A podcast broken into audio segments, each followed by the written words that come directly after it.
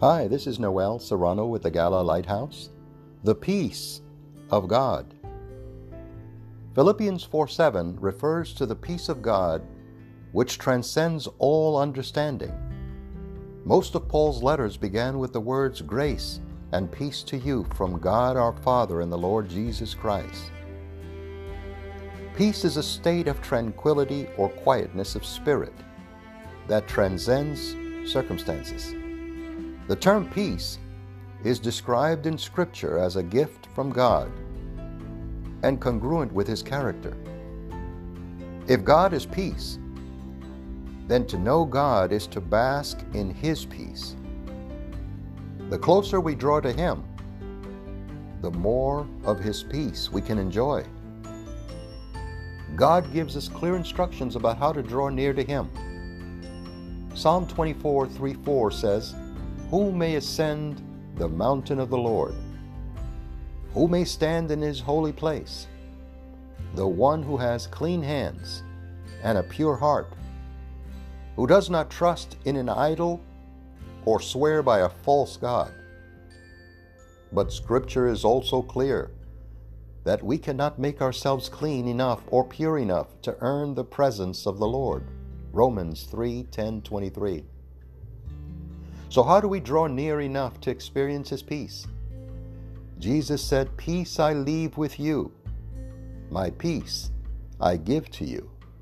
Not as the world gives, do I give to you. Let not your hearts be troubled, neither let them be afraid. John 14 27. We come into the presence of the Lord through His Son. When we allow Jesus' death and resurrection to purchase our forgiveness from God, we are counted as righteous. 2 Corinthians 5:21. Our sins are forgiven because Jesus already paid the price for them. Only then can we have peace with God. The initial peace that comes from having our consciences wiped clean grows as we get to know God better. May God give you more and more grace and peace as you grow in your knowledge of God and Jesus our Lord. 2 Peter 1 2.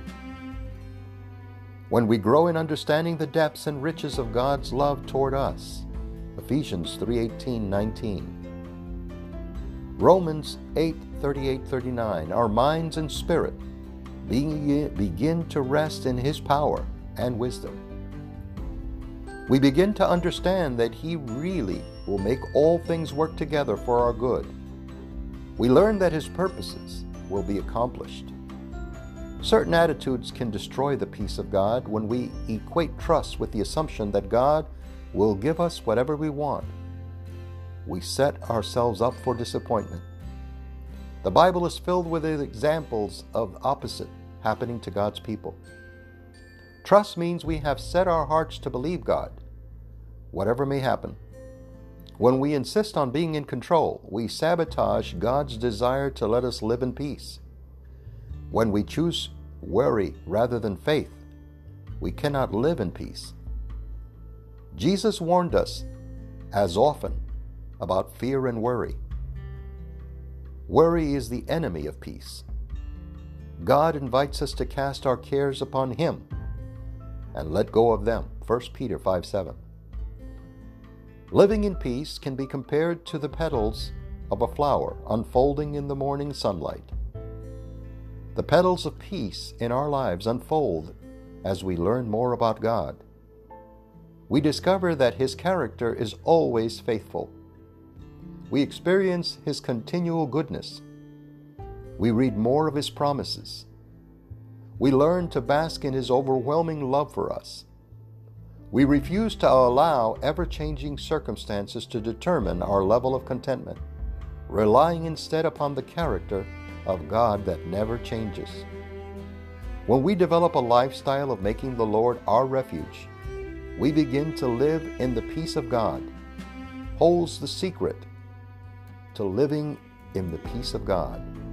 Psalm 46 1 6 to 8, Psalm 91 1. They all hold the secret to living in the peace of God.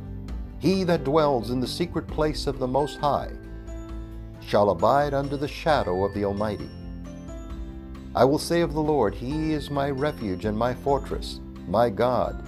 In Him will I trust. That secret place in our hearts is where we go to meet with God. When we choose to live there and hide away under His shadow, stay in constant communion with Him, we can remain peaceful, even when circumstances may not be. When we learn to cry out to Him in times of trouble, we find that His peace really does pass all human understanding. Philippians 4 7. This is Noel Serrano with the Gala Lighthouse, and the following has been a presentation of the Gala Foundation.